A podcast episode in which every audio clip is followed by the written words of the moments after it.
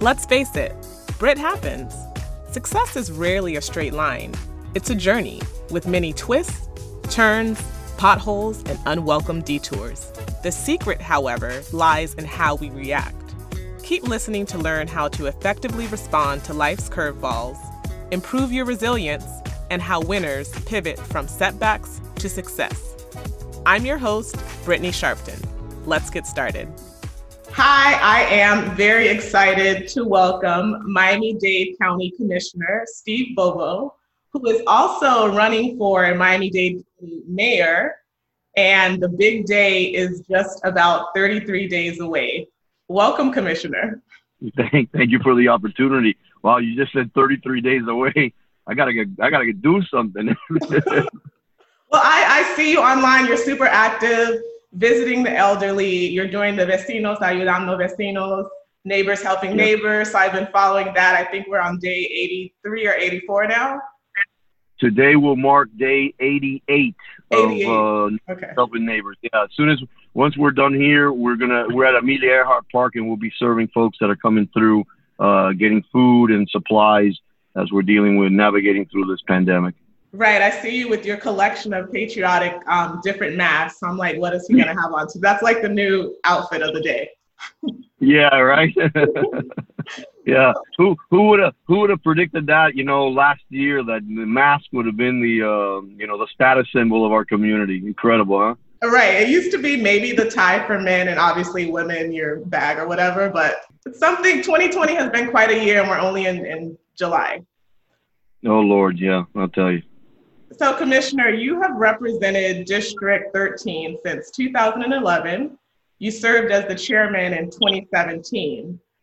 If elected mayor, what would you do differently that you didn't do as a commissioner? Well, actually, what I would try to do is apply the same principles I did as a district commissioner. I try to be very inclusive in the decisions that we make. You know, I don't know if many people know or not, but, uh, you know, in District thirteen, we have a, an advisory group that advises the commissioner on community issues. And we've trans, uh, you know, taken a lot of their ideas, a lot of their input, and tried to implement it in the county. Uh, during COVID nineteen, we've also uh, created a working group of business leaders, of healthcare experts, of teachers and educators in my district that could help navigate and perhaps give input to the county on things that we're seeing on the ground. You know, sometimes when you're on the twenty-ninth floor or you're in the silo of the county, you know, you start losing touch sometimes with what goes on in the grassroots. And, and I think government is much more effective when we're, you know, literally amongst the, the population, getting, uh, you know, getting a feel of what's going on. You know, policies that are that are made, decisions that are made, uh, you know, they have a ripple effect. And sometimes when you're on the ground, when you're like we're at today, where we're going to be passing out food, Um, you know, you get a good sense of what's going on amongst the residents there. And that, that to me is, is critical. You need to always stay in touch with the community to make sure that the policies that are being implemented, uh, you know, are working in a positive way. And when they're not, you need to be able to correct quickly. Right. And like you said, we're in unprecedented times. I always joke that's the new buzzword, but it's true. Would you say that Miami needs, particularly now, a visionary or real leadership? And if so, how do you fit that description? Well, I, I think what Miami-Dade needs more than ever now is just straight talk and, um, you know, transparency in, in how we govern. You know, for a long time, it seems like insiders were the ones that were running county government. You know, it's a culture that was developed in the late nineties where, you know, those, uh, what we say in Spanish, the el amiguismo, you know, the cronyism, those that were, you know, friendly with the mayor or the administration would get their way. And we saw that, you know, Mi- Miami-Dade and the city of Miami back in the late nineties through the early two thousands was really a laughing stock of, of, the, of the nation. You know, they were writing books about the corruption and the, and the, you know, misspending of money. And I think what residents want is just straight talk. You know, what are our needs in our community, how we're going to fund them, how we're going to address them, and just be transparent in the way we do it. It happens in transportation, it happens in housing, it happens in sea level rise, environmental issues. And I think right this moment, as we try to start mapping a recovery, and I think you know, the best way to describe this is we're writing a manual. You and I are writing a manual that has never been written before. We would have never done this on, on Zoom, you know, six months ago. Yet now Zoom has become almost a constant in all of our lives, right? So as we're writing this manual, I think we need to start talking in terms of what does that recovery look like? Look, I don't want a new normal. Uh, I'll do a temporary normal, but I want to go back to normal. I want to go back to a, a space where we had unemployment literally at under one percent. I want to go back to a place where the biggest gripe we had was transportation and traffic and how to work to get those things done. And I think the, the only way to handle these things is with a conservative measure to make sure that the county is fulfilling the mission it was created to do. Remember, you and I pay property taxes for basic services, fire, police, water and sewer, fix our roads. Yet, it seems that county government over the course of the last couple of years has been moving progressively to the left and now fulfilling a social need, which I think are better suited for the federal and the state government and not the local government, which only leads to, in my opinion, more regulations, higher taxes in the long run. And that's something I think many of us uh, really want to get away from. We want to just make sure our government, our county government is fulfilling the needs that we designed it to do. You are now the vice chair, but you served as the chair of the South Florida Regional Transportation Authority. And I saw you at a forum. You did an excellent job about eighteen months ago in the city of North Miami Beach. Why haven't some of those initiatives, this was about rail and transit-oriented development, why haven't these things progressed? Well, actually, they are progressing. There's a lot of movement going on in many of our corridors. Uh, we we created, and this is kind of technical for many, but we created these rapid transit zones that allow for higher density, more development along the corridors. It does a couple of things. It helps us build housing that may require not having a car. And I know that saying that in, in certain parts of our county, you know, heads would pop, right? Uh, you, you need a car in Chester, you need a car in Kendall. But if you live along one of these corridors, there's a space there that you could actually be able to use, um, you know, density issues and not have a car. You could literally walk to a transit station. So they're happening. We're starting to see movement along that line. You're going to see a station in Aventura shortly. Brightline is now aggressively collaborating with the S F R T A, with Tri-Rail, to create service along the Northeast that would serve North Miami, North Miami Beach, Aventura. Uh, that that's significant compared to where we were literally two years ago or three years ago before we started really talking about these subjects and trying to create solutions. You know, down south, you're going to see for the first time development of transit nodes.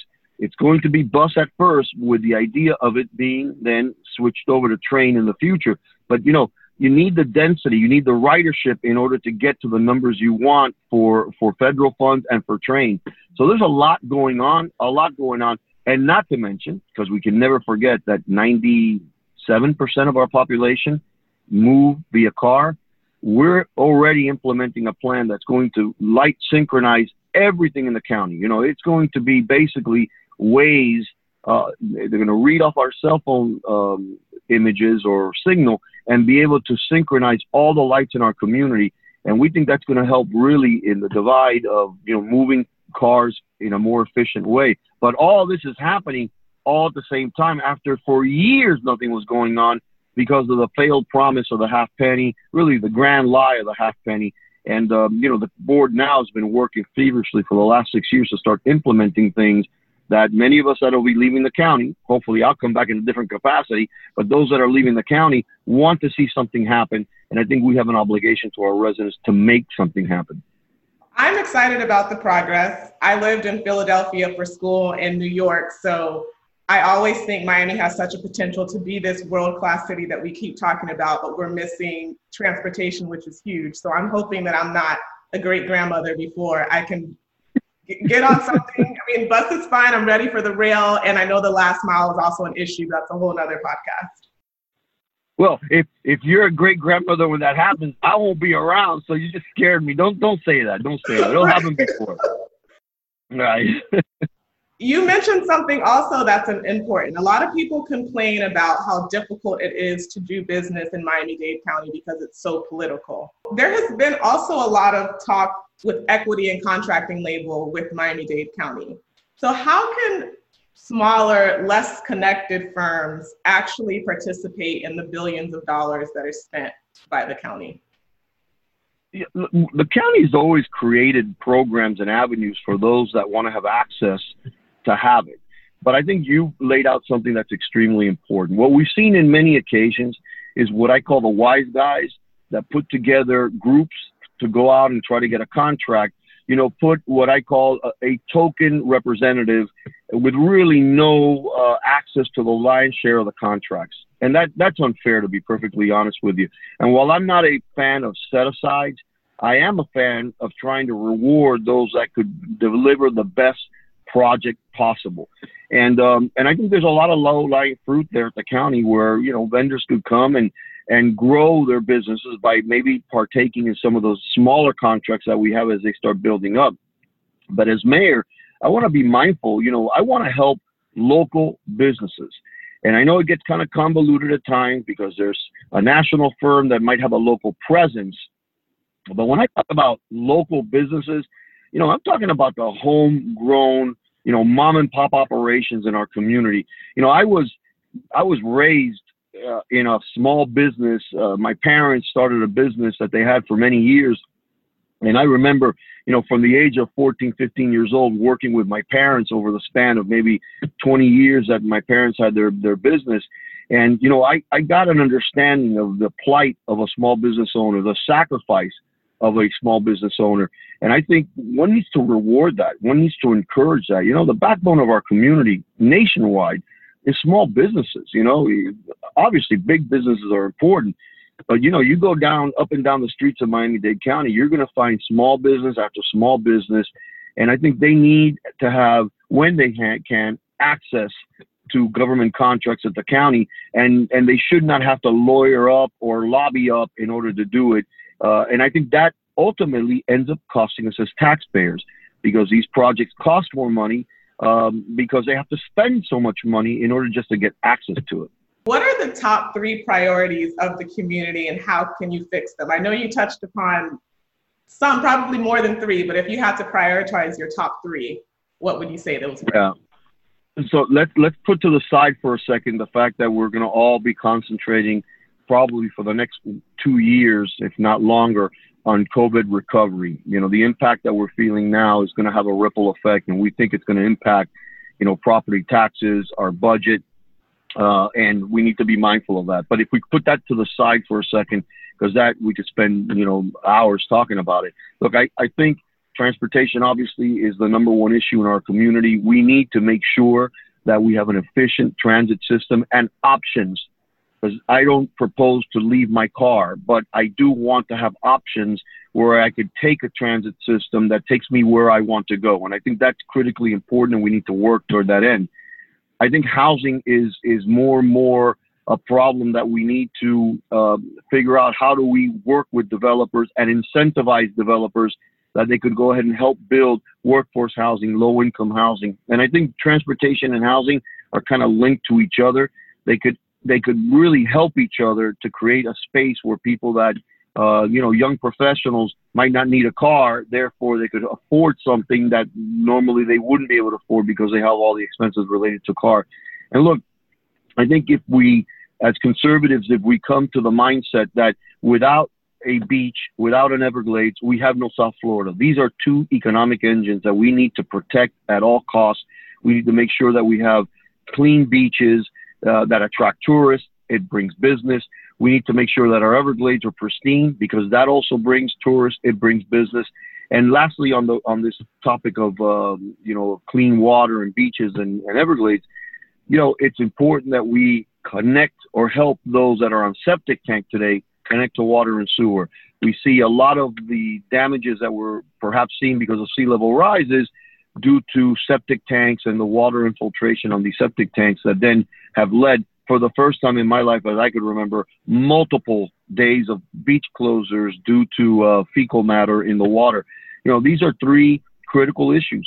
You need to move in your community, you need to be able to live in your community, and you need to attract business in your community. And um, and I think these are the three priorities that the next mayor, not only you have to work in the short term, but I think start laying a path for long-term solutions. You know, we can't We can't just do things in small bites. We need to set a foundation and, and be a champion of a foundation that is sustainable. And we need to do it in a way where we just are straight up with folks. Be transparent. Be honest with them. Tell them what it's going to cost. Tell them how you're going to pay for it. And we can collaborate that way to get it done. But what we can't do, hey, we're going to do this. We're going to do that. We're going to promise a lot of things. People buy into those promises, and then you never fulfill them. I think we've lived all that in Miami-Dade County. We got to get away from that. And uh, in my mayorship, um, that's what I propose to do. That's what my candidacy is all about, putting the taxpayer and the residents, the business owners first. And then we go, we go ahead and address the issues that we have in our community in a way that doesn't bankrupt us. Right. Like you said, transparency, accountability, maybe some way to scorecard the promises that are made, so we're not having the same conversation ten years down the line. And when me and your five kids are great grandmothers, we can look back and say, okay, this was actually done. I like that. I like that a lot better. Okay, Commissioner, these are the last three questions. I call them my fire round. So I'm going to ask you something and you just spit out the first thing that comes to mind. Okay. Uh-oh. You look nervous, but it'll be fun. What was the last thing that you ordered on Amazon? Uh, did, um, L E D lights. Okay. I know, not, it's not sexy. I get it. I get it. I understand. But my garage, the light I have in my garage really is inadequate. I saw an ad on Amazon and I, I did an impulse buy. I hope they, I hope they work. If you had a one hundred percent chance of succeeding, what would you attempt to do? A hundred percent chance of succeeding. Uh, I would, um, I would have rail all the way down south to Florida City and be the champion for all those that have been starving for for a long time. Okay, very noble and a great investment to our community. All right, if you can switch places with anyone, who would it be and why? Oh, if I could switch places with anybody, I would switch places with um, I would switch places with someone like uh, LeBron James or Lionel Messi. I would love what would feel when you have so many people cheering for you, and at the same time, when you have so many people rooting against you in that arena of competition. I would love to be able to switch place just for one day, but I'm I'm happy with who I am, so just for a day. I was going to say, it's it's a double-edged sword, and the grass is not always greener, but that would be cool to see what it's like. No, yeah, you know, we're all eyes are on you at all times, and people want your autographs. I think that'd kind of be cool to just, but just to do it for one day. I like uh, I like the life I lead where I'm told to take out the garbage, and I do it uh, humble. Right, or go to the grocery store and people aren't, like you said, asking for an autograph. It feels good to have some sense of normalcy that I think we take for granted. I think so, right? I, I miss, actually, those uh, conversations. One of the perks of being a commissioner is that when I do go to Publix or I go to uh, Seranos, um, I get uh, I get people that come up and we talk. Sometimes we talk politics. Sometimes we talk about, you know, uh, world events, uh, sports. Mm-hmm. And I enjoy those kind of conversations. I, I like... Um, I like uh, in my community, especially in Hialeah, people are not shy about, you know, telling you that you look uh, fat on T V or that, you know, don't, don't wear your glasses anymore. So it's it's okay. I don't mind. I think it's kind of fun. It's refreshing. And they're probably like, if he is touting transparency, hey, I'm going to give him my transparent opinion. Absolutely. I, I that's one of the pleasures of serving the, the residents of Hialeah. They're They're always uh, very upfront and honest with you. Sometimes you don't like the honesty, but you know you always uh, you're always getting genuine people, and I like that. I like that a lot. I'm sure I found that the more mature the demographic, the more honest they are. Yes, yes, absolutely, absolutely. How can people find you online and get in contact with you if they want to see your platform or donate to the campaign or help out there? I see you have, I guess, someone in the driver's seat for the food drive. Hey. Yeah, they're waiting for it. So it's very easy. I, I will tell you something I never envisioned ever having in my lifetime was having a actual website. So people could go to steve bovo dot com. They could find out everything they need to know about our campaign, the efforts that we're doing. We post pictures there. You'll also be able to see on the website uh, our platform. You'll be able to donate money if you'd like to donate money. And we post activities uh, where we're at, where we're serving. And uh, we always encourage those. that want to come out. We have a Team Bovo T-shirt that we'll give you just to come out and help us serve in our community. And uh, I'll tell you, one of the things that I have found, product of this pandemic, and it's it's happened after hurricanes, we come together in Miami-Dade County. I'm I'm amazed at the way folks in our community always are helping each other out. And it speaks to, I think, the integrity of our community. We're not as divided as many people would think. You know, uh, sometimes the media does a lot of good work to make us, you know, kind of divide us and, you know, break the left and right, black and white, conservative uh, Democrat or Republican Democrat. And what I find in most cases is that situations like this brings us together. We're helping each other. We're supporting each other. That speaks really, really well about our community. Makes me proud to be a resident of Miami-Dade County. Likewise, I am a proud Miamian, no matter the jokes that I see online about because Miami or because Florida. I think this is one of the most magical places on the planet. And like you said, there's a lot more similarities, regardless of political affiliation or background. So this is an unfortunate time, coronavirus, but it also brings us closer together. And I'm excited about the future. Commissioner, thank you so much. What time does the drive start? Oh, it started already. They're, they've already through, and we invite you anytime you want to come on out. We got a T-shirt for you, and you can help us pass out food. Do I get a mask, or I have to bring my own? Bring your own, but if just in case, we'll have a mask for you. It might not be a might not be a designer mask, but we'll have a mask. I'll take it. Enjoy the rest of your week. Best of luck in thirty-three days, and I look forward to seeing you soon. Well, remember, people start voting this weekend. Those that are getting mailed-in ballots are going to be receiving them over the weekend. Make sure you vote. Can't help me if you don't vote. Thank you, Commissioner. Thank you. Enjoy the rest of your day. Sure. Bye. Thank you guys so much for checking out today's episode of Brit Happens. If you like what you heard, please subscribe, rate, and review on iTunes, Spotify, TuneIn, or Google. You can also find me online at w w w dot brit happens dot com and on social media, Instagram or Facebook, at Brittany Sharpton. See you next time.